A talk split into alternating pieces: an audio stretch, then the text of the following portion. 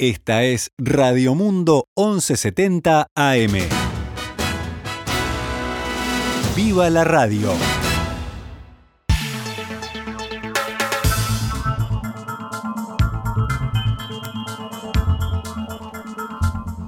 Doce horas 17 minutos, damos comienzo a una nueva edición de Noticias al Mediodía en este lunes 18 de octubre del año 2021 cuando actualizamos la información para todos ustedes. Y lo comentábamos hoy de mañana, las noticias deportivas han eh, bueno, marcado la agenda durante el fin de semana, también en esta mañana, o lo político dentro de lo deportivo también. Hoy Jorge Casales, integrante del Consejo Ejecutivo de la AUF y secretario de Competiciones de la Asociación Uruguaya de Fútbol, aseguró que la continuidad del director técnico de la selección uruguaya, el maestro Oscar Washington Tavares, nunca estuvo en riesgo. Esta mañana, en diálogo con En Perspectiva, el directivo de la AUF aseguró que hubo confusiones al respecto y consultado por sobre si realmente estuvo en duda el puesto del director técnico, afirmó lo siguiente. Yo le diría que no. Este, yo le diría que lo que hizo el, Consejo Ejecutivo fue eh, un profundo análisis de lo, de lo sucedido en la última triple fecha y eh, a, raíz de eso tener una reunión con el cuerpo técnico, como se tiene habitualmente en cualquier cualquier selección, cualquier equipo que de repente no está atravesando el mejor momento. Eso era lo planificado. Creo que acá determinadas filtraciones que hubo y, determinadas este, eh, opiniones que se virtieron y, demás este, hicieron que se, se sobredimensionara un, un evento que, digamos, en el mundo del fútbol es eh, habitual, por llamarlo de alguna manera. En lo que es eh, el Ejecutivo como cuerpo, siempre lo que se, se habló fue de analizar y reunirse con el cuerpo técnico. Que pudiera haber eh, integrantes del Ejecutivo que tuvieran una idea eh, y otros que tuviéramos otra, eh, eso sí puede haber pasado. Y de ahí puede haber partido la confusión. Casales aseguró que el contrato sigue como estaba establecido hasta Qatar 2022 y que la reunión tuvo la finalidad de establecer objetivos en conjunto y evaluar actuaciones futuras de cara a los partidos que se aproximan si mañana existe una catástrofe frente a, Argentina y frente a Bolivia, este, tengamos la misma reunión bajo otro escenario. Y capaz que las, las, las, las, decisiones son distintas, pero eso es, estamos hablando eh, en, un, eh, en algo potencial que realmente no está definido. Los participantes de la reunión del sábado fueron por el cuerpo técnico, además de Tavares, el Otero, Mario Rebollo y el preparador físico José Herrera. Por el Ejecutivo de la Asociación Uruguaya de Fútbol participaron cinco de los siete neutrales, Ignacio Alonso, Gastón Tealdi, Jorge Casales, Fernando Sosa y Matías Pérez. Faltaron Eduardo H. y Andrea Lanfranco. Casales destacó que durante la reunión se encontraron con un cuerpo técnico con mucha autocrítica y con rebeldía para revertir la situación, por lo que aportaron a la continuidad del proceso más que modificación de rumbo, de rumbo hubo entendimientos y respaldo este, eh, de la situación. Creo que ese fue eh, lo principal, encontrar un cuerpo técnico con la suficiente fuerza y rebeldía como para encarar lo que viene, hacer un análisis de lo que había pasado, cuáles fueron las razones o, por qué pasaron cosas como las que pasaron, y bueno, y, encontrar eh, que el camino en el, en el próximo en los próximos partidos este poder revertir la situación eh, teniendo en cuenta que que eh, Uruguay este los los puntos que le quedan por jugar y los puntos que le quedan a los a los rivales directos hacen que podemos llegar a ser este optimistas en cuanto a lo que a lo que va a venir. Seguimos adelante con más información. El canciller de Brasil, Carlos Alberto Franza, es recibido hoy en Montevideo por su par uruguayo Francisco Bustillo para una reunión con agenda abierta.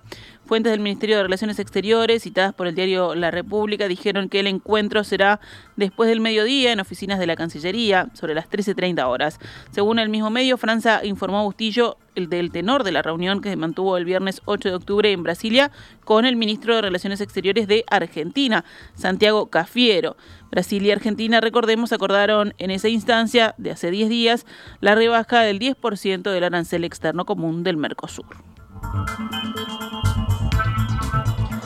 La comisión de la Cámara de Diputados que investiga las compras y los gastos del Ministerio de Turismo recibirá hoy a Daniel Reta, que fue adscripto a Germán Cardoso cuando este era ministro. Según el subsecretario Remo Monseglio, Reta formó parte del comité de marketing del ministerio creado en el año 2020. En las versiones taquigráficas de la investigadora parlamentaria que cita hoy la diaria, se informó que Reta firmaba facturas de publicidad, utilizaba un auto de la cartera y según Jan Robicam, fue quien presentó a la empresa Kirma dedicada a la publicidad digital y originaria de Estonia. El director general de la Secretaría del Ministerio de Turismo, Ignacio Curvelo, respondió en la comisión que la única persona que tenía asignado un auto fuera de las jerarquías, es decir, el ministro y el subsecretario, el director general y el director nacional, era el asesor Daniel Reta, un vehículo que no contaba con chofer, aclaró Curvelo. Entre las más de mil hojas de expedientes que entregó Cardoso a la investigadora, señala la diaria, figuran varias facturas de publicidad firmadas por Reta, como una del 30 de diciembre de 2020 por 90 mil pesos para un programa radial de una emisora de Punta del Este, una por 97 mil 200 pesos para otra emisora y otra por 155 mil 550 pesos también para una publicidad en una radio.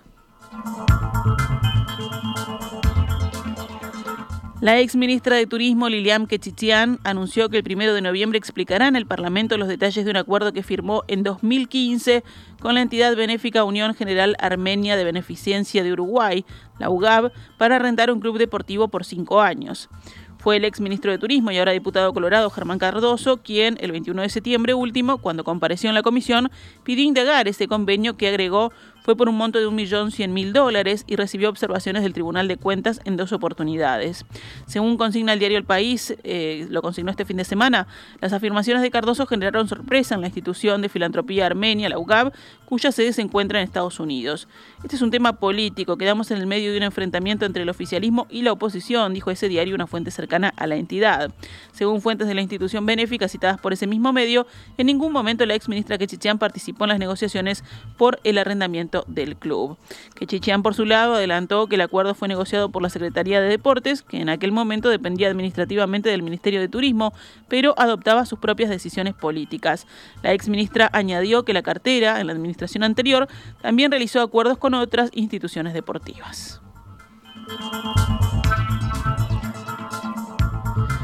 El herrerismo realizó el sábado un primer encuentro regional en Tacuarembó, del que participó el ministro del Interior Luis Alberto Heber, preparando la campaña por el no a la derogación de 135 artículos de la Ley de Urgente Consideración en el eventual referéndum de marzo o abril del año que viene. En la actividad estuvieron presentes dirigentes blancos de Artigas, Salto, Paysandú y Rivera, además de los del departamento anfitrión. Heber dijo en conferencia de prensa que es de vital importancia que los artículos cuestionados queden firmes y argumentó lo siguiente. Cuando se votaron estos artículos se decía que iba a haber abuso policial, gatillo fácil. No ha habido en todo este año un solo caso en todo el país donde se pueda decir o se pueda afirmar de que hubo una acción en donde la policía eh, tuvo, usó su arma en forma irresponsable o ligera. También desde el Partido Nacional, el Espacio 40 realizó el sábado un acto en Montevideo donde Javier García, ministro de Defensa y líder del sector, se dirigió también eh, tuvo palabras sobre la LUC. También es legítimo defender el voto popular y defender la expresión de la ciudadanía que dijo quiero este camino, quiero en forma urgente enfrentar la inseguridad, quiero en forma urgente que haya legítima defensa para los policías, quiero en forma urgente que haya la posibilidad de que quienes cometieron delitos gravísimos no se vayan rápido de la cárcel, que cumplan sus penas. Quiero urgente que se mantengan los antecedentes de los menores en delitos gravísimos, que no se borren, que no se aparezcan. Bueno, tenemos, eso es lo que estamos explicando, eso es lo que tiene la, la LUC. No se está de acuerdo con esto, es legítimo no estar de acuerdo hay derecho a no estar de acuerdo. Ahora, yo creo que hay que decir qué es lo que se pretende, qué es lo que se quiere, porque lo contrario, derogarlo es un salto al vacío. Es decir, esto no, pero ¿y qué? ¿Qué es lo que está del otro lado? Yo creo sinceramente que, que no solo no es un paso atrás, es un salto al desconocimiento, al vacío. Otro sector blanco, todos hacia adelante, llevará a cabo su congreso el 29 y 30 de octubre en Flores, donde hará el lanzamiento oficial de la campaña en defensa de la LUC. Por otro lado, un comité del Frente Amplio y una comisión intersocial barrial organizaron un acto a favor del sí a la derogación de 135 artículos de la LUC con presencia y oratoria de los tres candidatos a presidir el Frente Amplio el sábado pasado en la terminal GOES. El meeting de unas tres horas de duración intercaló espectáculos eh, artísticos y los discursos de Iván Pasada, Fernando Pereira, Gonzalo Civila, además de voceros de organizaciones como la Federación de Estudiantes Universitarios del Uruguay, la Red de Ollas y Amigos de la Tierra. Pasamos a las noticias de la emergencia sanitaria. Este fin de semana siguió aumentando la cantidad de casos activos de COVID-19 en Uruguay. Desde el viernes hasta ayer domingo se sumaron 43 personas. Ahora son 1.576 las que cursan la enfermedad, 13 de ellas en cuidados intensivos. Ayer fueron detectados 141 casos nuevos en 5.464 análisis, es decir, una tasa de positividad del 2,58%. Fallecieron ayer dos personas con diagnóstico de SARS-CoV-2 en el país, una mujer de 50 años en el departamento de Canelones y otra de 90 años en Montevideo. El sábado había fallecido un hombre de 88 años, también en Canelones, y el viernes una mujer de 65 años en Montevideo. Los departamentos en riesgo de contagio verde, o sea, el más bajo, que el viernes eran 9, ayer domingo bajaron a 7. El índice de Harvard, que lleva 12 días de aumento consecutivo, se ubicó anoche en 4,26 contagios diarios cada 100.000 habitantes en los últimos 7 días. Los niveles de movilidad en octubre en Uruguay superaron por primera vez desde que comenzó la epidemia de COVID-19 en el país hace 19 meses los números de circulación de enero y febrero del 2020. Según el diario El Observador, desde el 4 de octubre la movilidad volvió a números positivos, de acuerdo a la forma de calcular que usa el Grupo Uruguayo Interdisciplinario de Análisis de Datos, el GIAD, utilizada y reproducida por ese medio de comunicación a partir de los datos del buscador. La crónica aclara que los números de Google no permiten comparar la movilidad actual con el mismo periodo en 2019 porque esos datos no están publicados. La estacionalidad de los datos no permite concluir si la circulación está en los parámetros normales para estos meses. De todos modos, es la primera vez que los números están por encima del promedio de las semanas prepandemia desde marzo de 2020.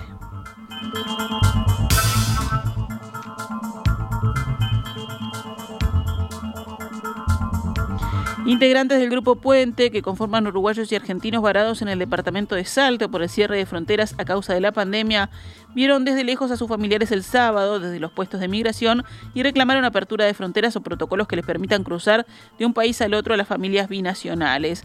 Las distancias entre Salto y Concordia son mínimas, pero actualmente la única forma que tienen los uruguayos para viajar a Argentina o los argentinos para viajar a Uruguay es por barco entre Montevideo o Colonia y Buenos Aires o en avión desde el Aeropuerto Internacional de Carrasco a Aeroparque.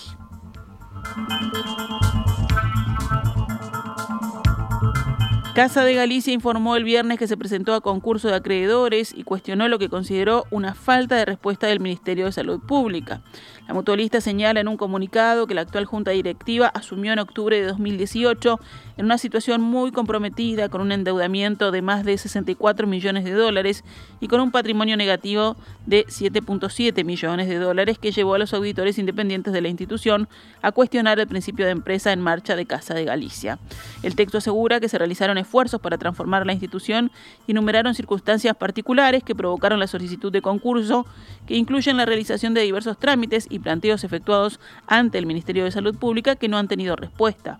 La mutualista informa que solicitó el acceso a un fondo de garantía mediante la utilización de un fideicomiso para obtener un préstamo que le fue ofrecido por un banco privado de 12 millones de dólares. Se aclara que la oferta fue presentada oportunamente y con la debida documentación del banco. El proyecto incluye el destino y uso de los fondos a obtener por rubro y cómo, con la solvencia del proyecto y las herramientas disponibles, se verifica la capacidad de repago de las obligaciones asumidas y créditos a obtener, según este comunicado. Sin embargo, las autoridades de Casa de Galicia aseguran que, a pesar de que el proyecto fue presentado a inicios de julio y las autoridades eran conscientes de la urgencia respecto a la obtención de dichos fondos, hasta la fecha no hemos recibido respuesta alguna del Ministerio ni de otra autoridad competente, dijeron las autoridades de Casa de Galicia. La Federación ANCAP anunció que presentará al gobierno una sugerencia de modificación tributaria para reducir el precio de los combustibles al público. La propuesta apunta, según el gremio, a que la carga impositiva recaiga en los que tienen mayor capacidad contributiva y avanzar en equidad. La idea es reducir la carga impositiva de la nafta y el gasoil y que el Estado compense esa pérdida de recaudación aumentando el impuesto al patrimonio y grabando los depósitos de uruguayos en el exterior. Además, para disminuir las pérdidas que arrastra el sector Portland y ANCAP, el sindicato del ente impulsa una ley que establezca que todas las obras públicas deban usar al menos en parte el cemento producido por la empresa estatal. Seguimos adelante con otras noticias. En esta jornada inicia el funcionamiento de dos equipos de atención a la salud en el marco del Plan de Apoyo Básico a la Ciudadanía, el Plan ABC de la Intendencia de Montevideo. Los profesionales atenderán consultas médicas generales sobre salud sexual y reproductiva, vinculadas a personas mayores, al seguimiento de enfermedades crónicas no transmisibles, a la salud mental y vacunaciones. Según lo indicado por la comuna, la elección de lugares a recorrer se planificó de forma participativa entre la Intendencia junto con organizaciones barriales, municipios y centros comunales zonales. Las policlínicas visitarán zonas de los municipios D y F, dada su extensión territorial y número de ciudadanos en situación de vulnerabilidad. Hoy comienza a circular la primera policlínica móvil en los barrios del municipio D en el horario de 9 a 13 horas. Atenderá de lunes a jueves y por consulta se puede llamar a un celular que es el 091-561-123. En las próximas semanas iniciará su recorrido el segundo móvil en el municipio F.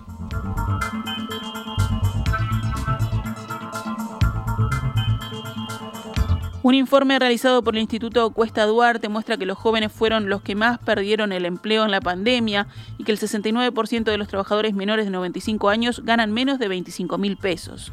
Según el estudio, la tasa de desocupación de las mujeres superó el 14% el año pasado frente al 8% de los hombres, pero la brecha es aún más importante en personas menores de 25 años. En este grupo la desocupación creció sostenidamente desde que rompió la pandemia y hacia el último trimestre del año.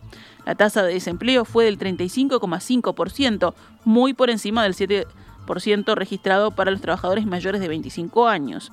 Respecto al nivel de ingresos, entre los jóvenes casi el 70% percibió un salario inferior a 25 mil pesos líquidos por mes, lo que el informe considera salario sumergido, mientras que uno de cada cinco no alcanza a los 15 mil pesos.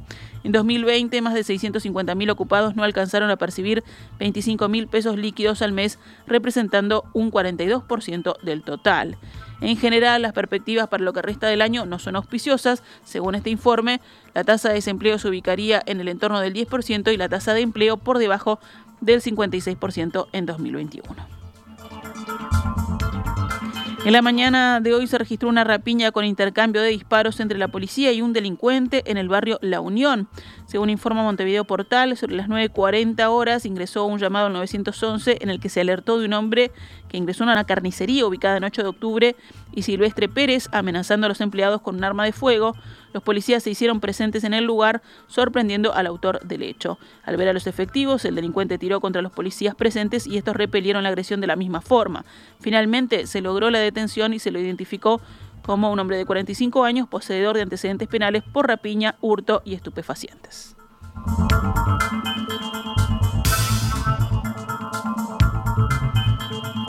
Actualizamos a cuánto cotiza el dólar a esta hora en pizarra del Banco República, 42 pesos con 65 para la compra y 44 con 85 para la venta. Esta es Radio Mundo 1170 AM. ¡Viva la radio! 12 horas 38 minutos, vamos rápidamente al panorama internacional.